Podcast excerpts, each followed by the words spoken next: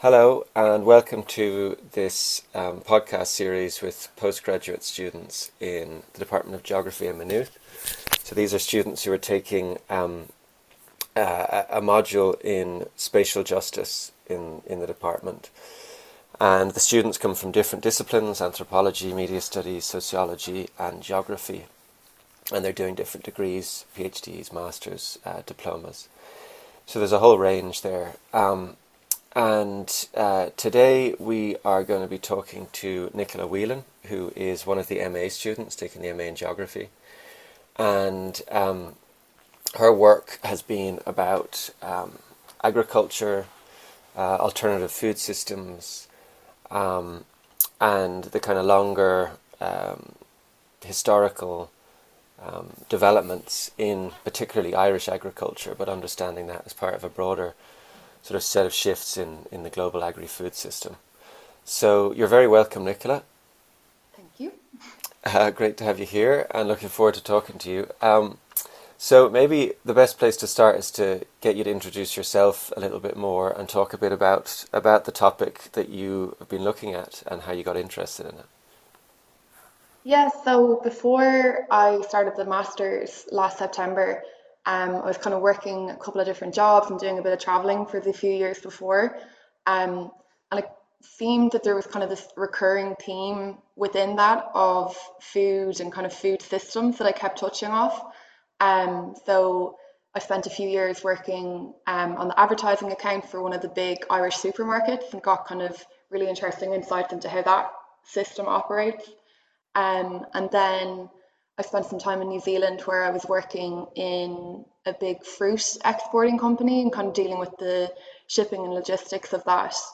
And that really opened my eyes to kind of just how complex and globalized these systems have become.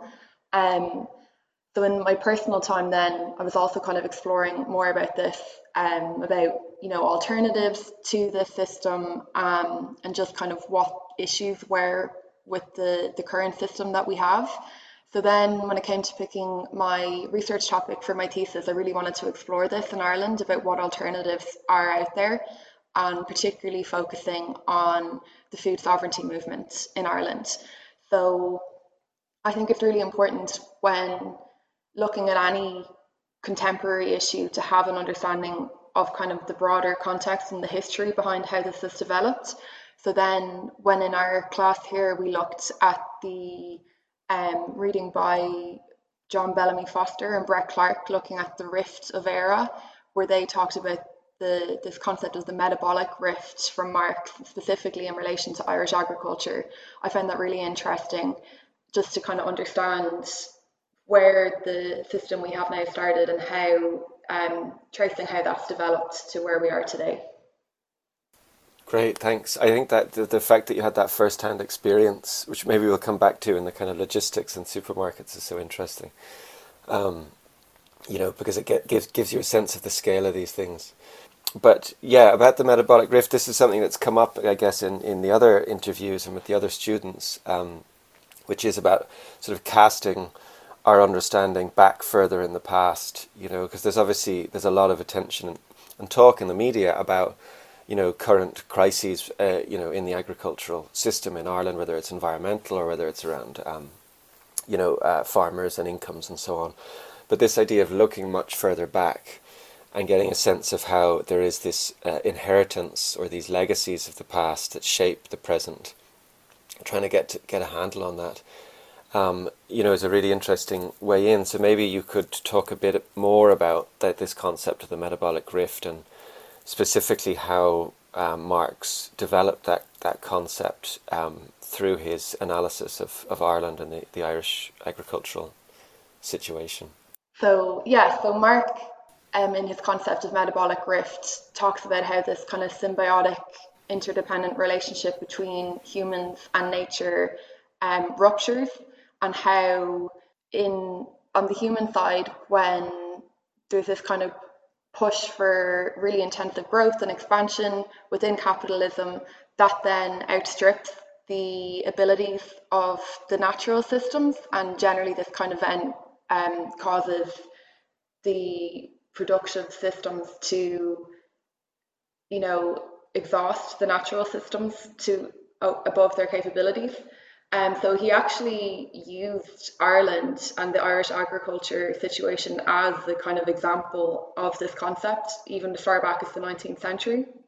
Um, and he looked at, particularly under how colonial rule, how this developed.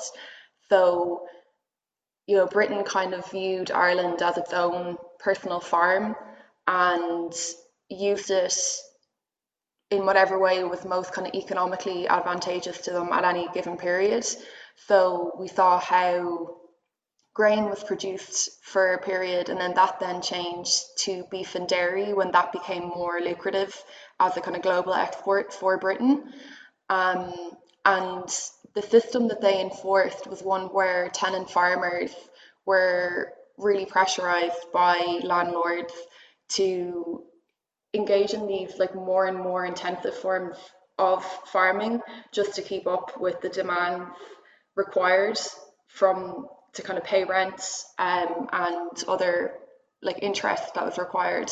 So this meant that um, systems where you know soil would have had a chance to rest or they would have had a chance to kind of input what was being removed from the soil in each season and um, there wasn't time for that and it was kind of a really like over different growing seasons the soil just became more and more degraded and exhausted um, so it went from a situation where Ireland was kind of noted as having particularly fertile soils where the soil actually wasn't that productive. And this then was a vicious cycle where they had to keep putting more and more inputs into it.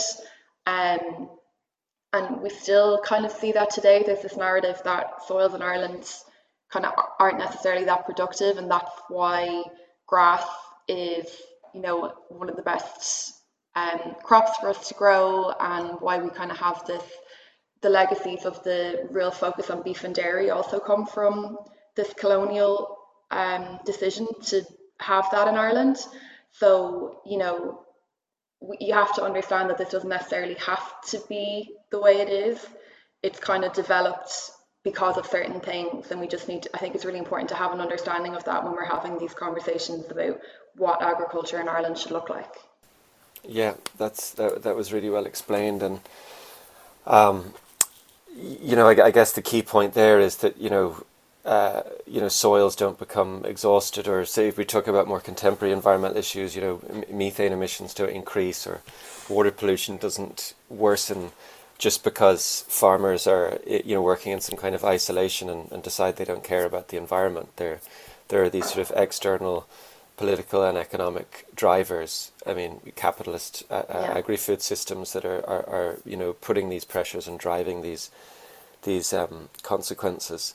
Maybe you could say a little bit about because um, that's the kind of you know colonial uh, history, nineteenth century um, sort of um, you know inheritance. But I mean, maybe you could talk a little bit more about um, even the last 40, 50 years, even you know since we joined the EEC sort of shifts in agriculture, um, you know, in that period, um, which is a you know a, a, different kind of uh, phase of development, and maybe you could say something about you know what is similar, and also maybe something about what's different.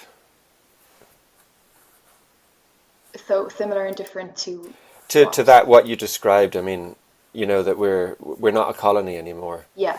And so you know the the the the, the pressure, which is this that, that we were this sort of breadbasket or this farm for, for Britain or England, that, that that relationship no longer exists, but yet you still have, you know, problems which we can analyze or understand using the metabolic rift. So how, you know, where, where are those pressures different? Where are they coming from?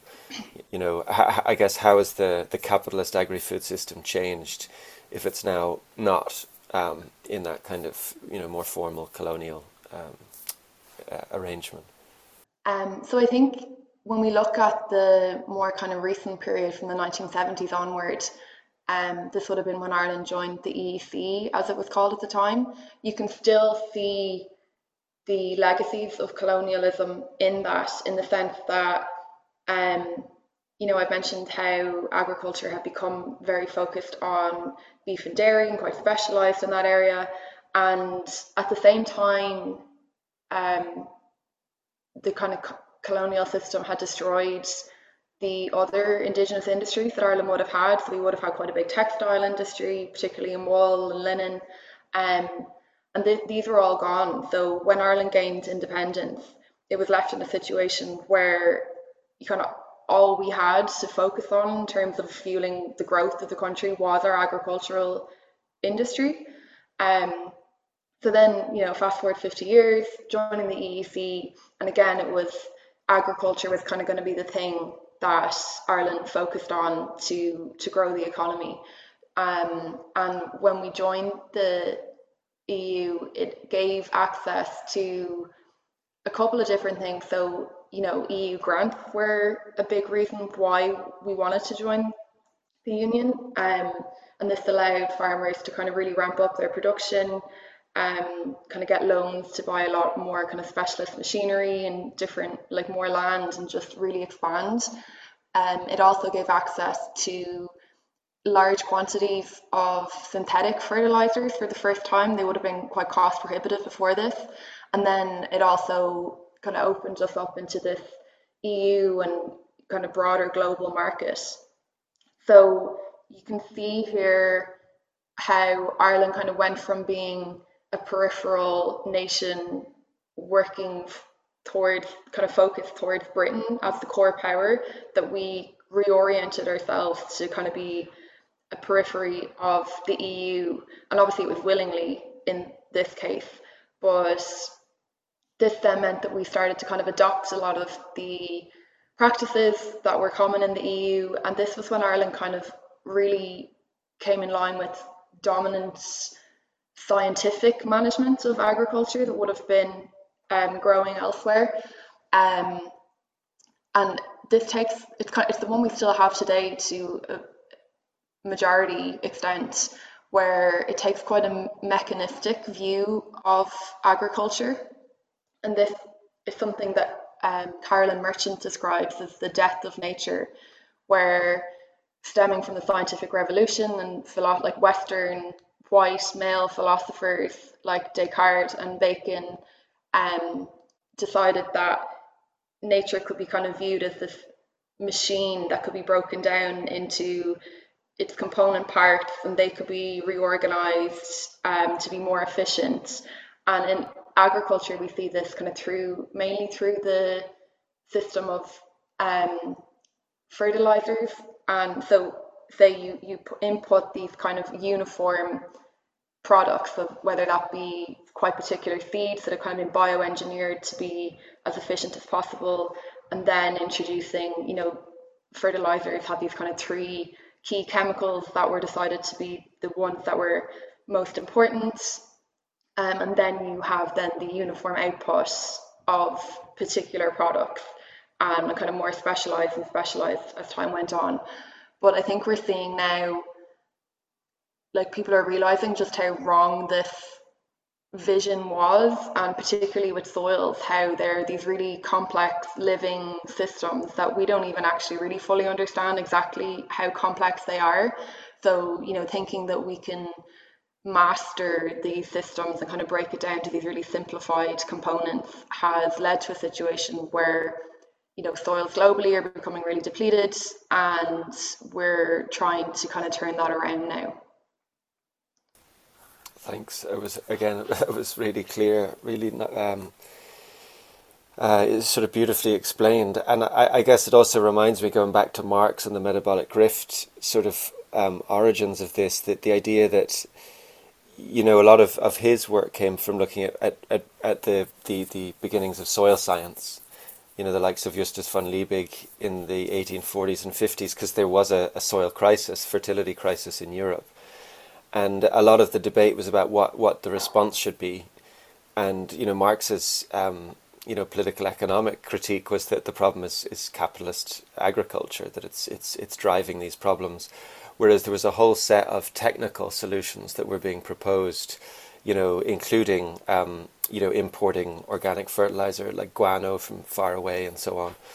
Um, and I, I wonder, you know, is that you know when you're looking at today there is a sort of a, I wouldn't say a consensus, but maybe there is a consensus that that current agricultural practices, um, you know, forms of agricultural production are environmentally um, degrading. The, the, so that like that point almost isn't debated. Where the debate seems to be is what the response should be, and there is a whole set of, of scientific, techno-scientific proposals, as you say, about how that can be fixed. You know, these technical fixes or spatial fixes, um, and one of the things you talk about in the in, in your work and your essays around um, digital farming or, or data and agriculture. And I thought that was really fascinating. I think it's something that, you know, we, we don't know a lot about and don't hear a lot about. And maybe you could talk a little bit about that and about how, you know, this sort of the promise maybe of digital technologies and, you know, data-led uh, agriculture is another one of these sort of, you know, seeming fixes for problems that have maybe more fundamental um, uh, sources. Uh, uh, so. Yeah, I found this whole idea of digital imperialism really interesting. Um, and looking specifically at the Irish context, um, like technology and kind of knowledge economies more broadly are, are kind of the narrative that's really being pushed. And, you know, we see that with all the big tech giants in Ireland. Um, so it, it's probably particularly prevalent in Ireland, but definitely this is happening everywhere where people are talking about smart farming or precision agriculture.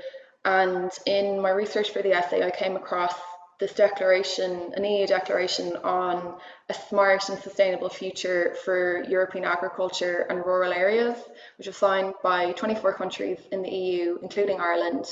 And it talked about um, how technologies like artificial intelligence and blockchain technology and the Internet of Things and all these very kind of fancy sounding technologies were going to be what kind of save agriculture. Um, and I think there definitely is a place for these. By no means we should be like just discounting technology, like there's a lot of innovations in there. But I think when talking about all these technologies, the part of it that tends to get left out is the fact that they only work if there are kind of vast data sets for them to work off. And this data comes from individuals and from farmers. So we're a lot more used to this debate in relation to, say, social media. You know, so the likes of Facebook, people say that it's not it's not a product for users. Users are the product, and then it's kind of harvesting all this data, which is then sold on to advertisers or to other third parties to, you know, try and sell us stuff. Or more in more sinister cases, we see how you know the kind of political implications of this with, like, say, the U.S. elections. So then bringing that back to agriculture, um, the people developing a lot of these technologies are private corporations for the most part, and they develop these kind of proprietary algorithms and platforms and then go out to farmers and ask them to kind of input it on their farms and collect data from what they're doing. And then they they put it in this kind of black box of an algorithm and tell them what the what the answer is or what the solution is so like my concern with this and we kind of saw it with previous rounds of agriculture, like with the was talking about with the kind of fertilizers and these kind of external inputs being put in, the farmers become very quickly locked into the system of, you know, needing to keep getting this information and these resources from these private corporations to keep things going. Um, and also this can lead to kind of a, a, loss loss of knowledge of other ways of doing things. Over time you know they only know how to farm in a certain way. So one of the potential issues with um, these kind of data driven solutions is that farmers even more so kind of lose this tangible knowledge of how farming works and we're kind of reliant on like with algorithms in general i'm no expert but it seems to be once they're created nobody really knows how they work. They kind of just go off and do their thing and you know it's a bit of a, a mystery how they work. So i think that's a, real concern to think about.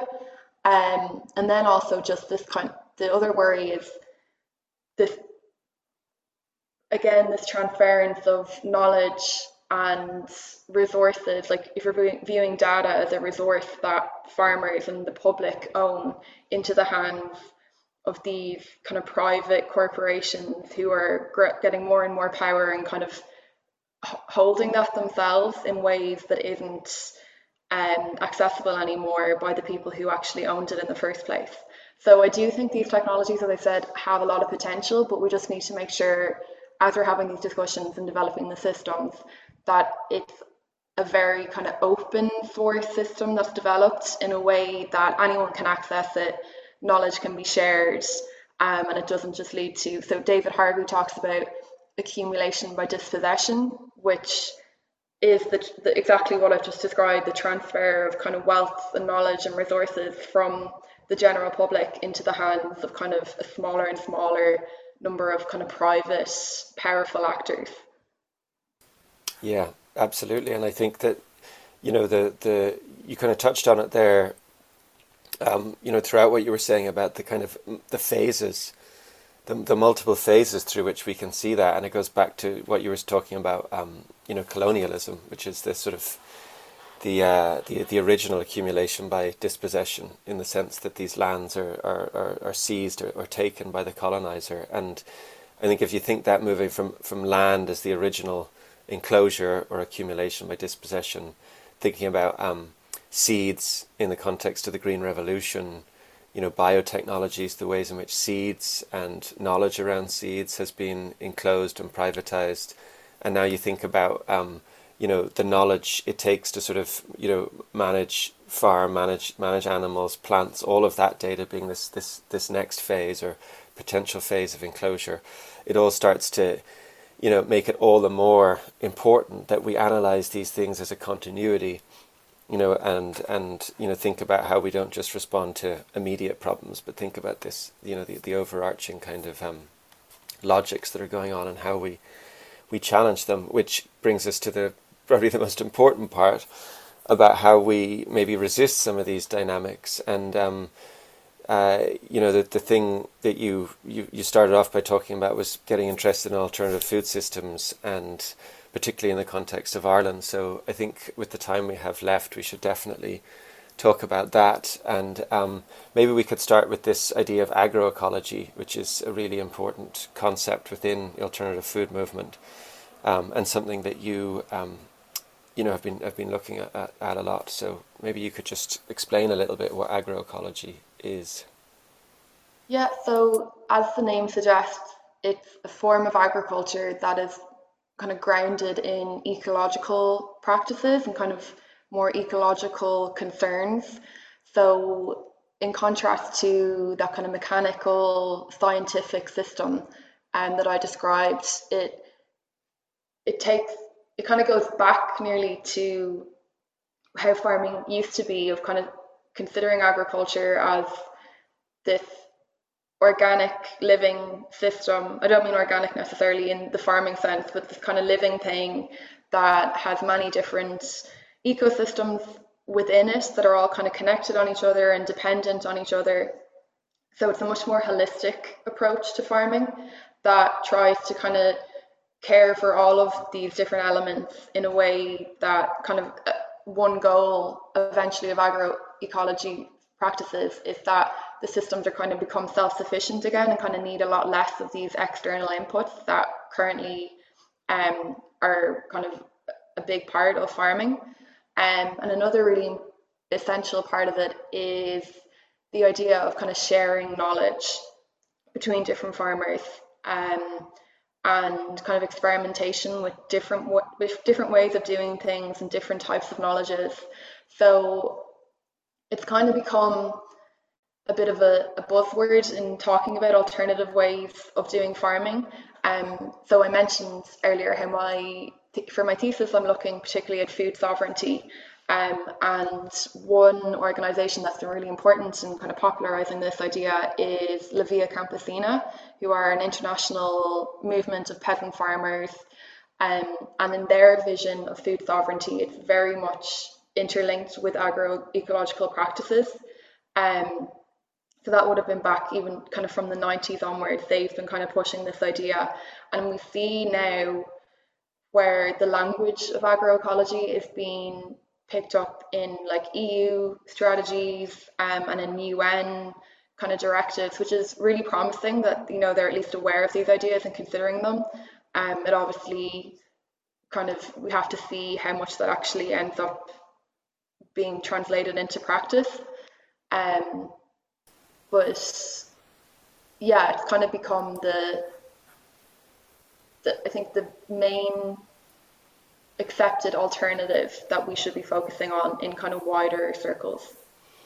Yeah, and I, I guess it, it also it, it, it you know there's this stuff about uh, you know carbon sequestration as well, which is becoming all the more important in the context of climate change and mitigation. Um, so it seems to have all it seems to have everything you know and I, I teach my you know undergraduates about agroecology and it's like this is obviously we we all need agroecology like it's way better than the current dominant system but then the the, the next set of questions is um, you know wh- where where the key I don't know choke points or the key challenges are in in developing agroecology, and I think that that's also something that you've been looking at. So, you know, I wonder if you could say something about that. I mean, there's different ways we could approach that question, but um, you know, if you could just say a few things about whether that's about the agroecological movement and about how it's it's organizing, or whether it's about obviously vested interests of agri industry.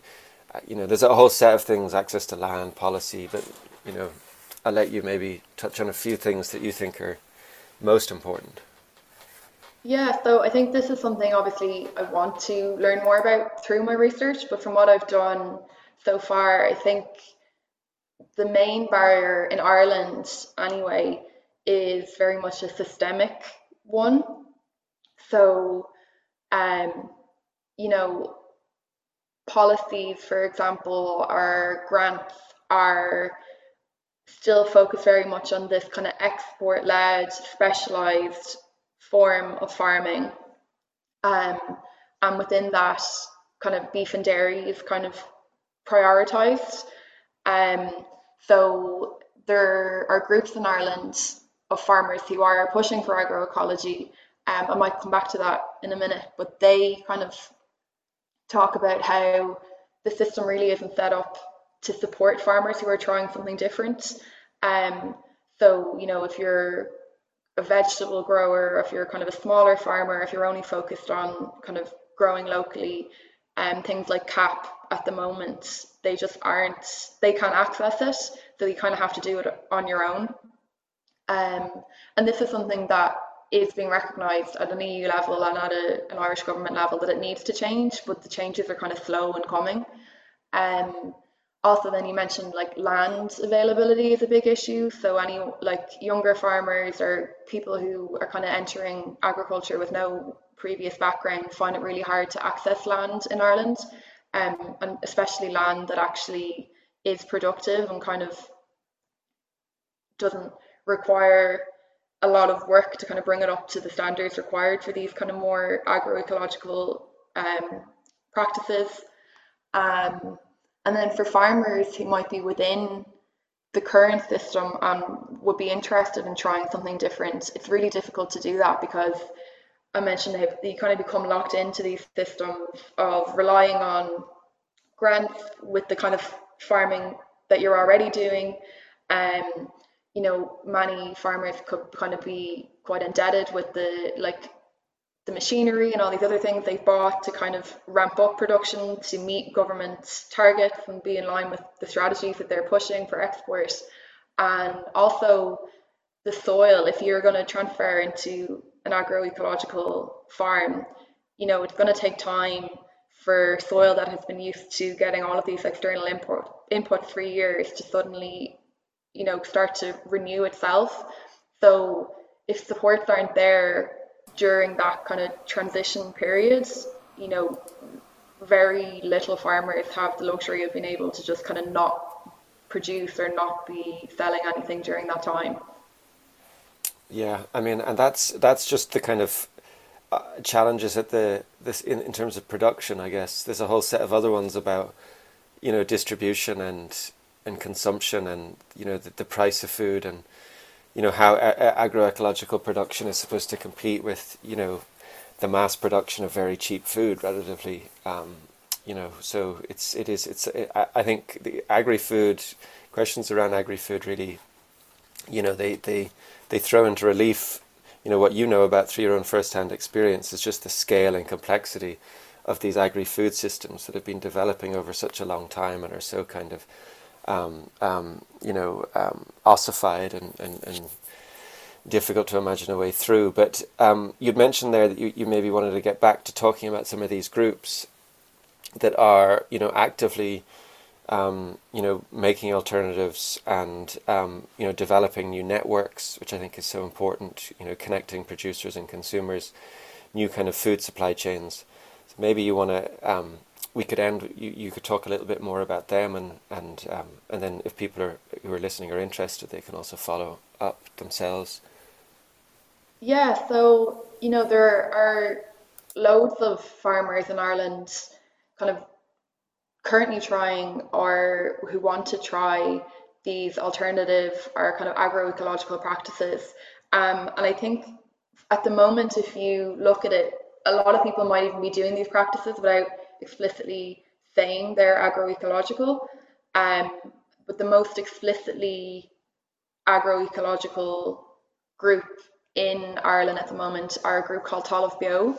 Um, so they were set up in 2019 by farmers in Ireland to really want to kind of change the system. Um, and you know, even in that short amount of time with the pandemic in the middle of it, they've done a lot of great work. So They've, you know, protested outside government buildings. They've looked at kind of alternative policies and frameworks that could um, start to address some of those issues that I mentioned earlier about how current systems and CAP grants, etc., are set up. Um, and they also do a lot of kind of educational work with farmers. Um, you know, their website has kind of short courses you can do. They are currently doing kind of farm walks that people can go to and see how the system is set up.